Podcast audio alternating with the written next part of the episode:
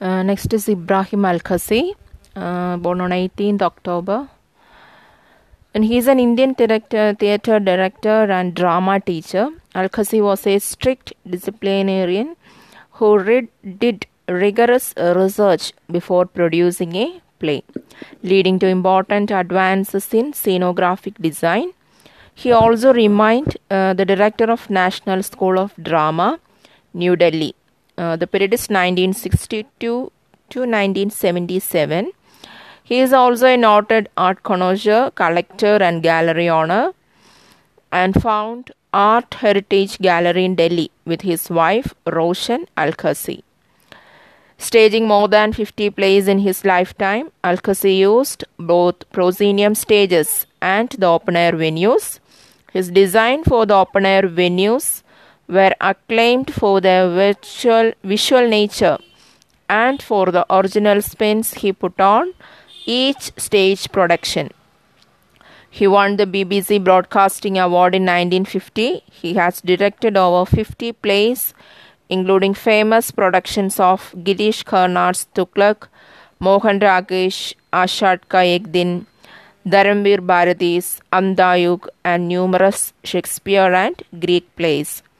He founded the Theatre Unit Bulletin in 1953, which was published monthly and reported on theatre events around India. As the director of National School of Drama, Alkazi revolutionized Hindi theatre by the magnificence of his vision and the meticulousness of his technical discipline. So about Al Khasi, he is a famous theatre director, drama teacher, and scenographic design ആണ് prominent ആയിട്ട് പറയാനുള്ളത്. Also a strict disciplinarian and വളരെ detail ആയിട്ട് study ചെയ്തിട്ടാണ് ഓരോ പ്ലേസും അയാൾ എഴുതിയിരുന്നത് and പിന്നെ എന്താണ്? ഏതാണ്ട് ഒരു ഫിഫ്റ്റി പ്ലേസ് എഴുതിയിട്ടുണ്ട്. അതിൽ രണ്ട് സ്റ്റൈലും അയാൾ യൂസ് ചെയ്തിട്ടുണ്ട്. പ്രോസീനിയം സ്റ്റേജ് വിക്കിപീഡിയ നോക്കി അറിയാം ഒരു semi circular arc shaped stage ആണ് അതുപോലെ തന്നെ ഓപ്പൺ എയർ വെന്യൂസും എഴുതിയിട്ടുണ്ട് ചെയ്തിട്ടുണ്ട്. രണ്ടിലും സ്റ്റേജ് ചെയ്തിട്ടുണ്ട് പ്ലേസ് എല്ലാം.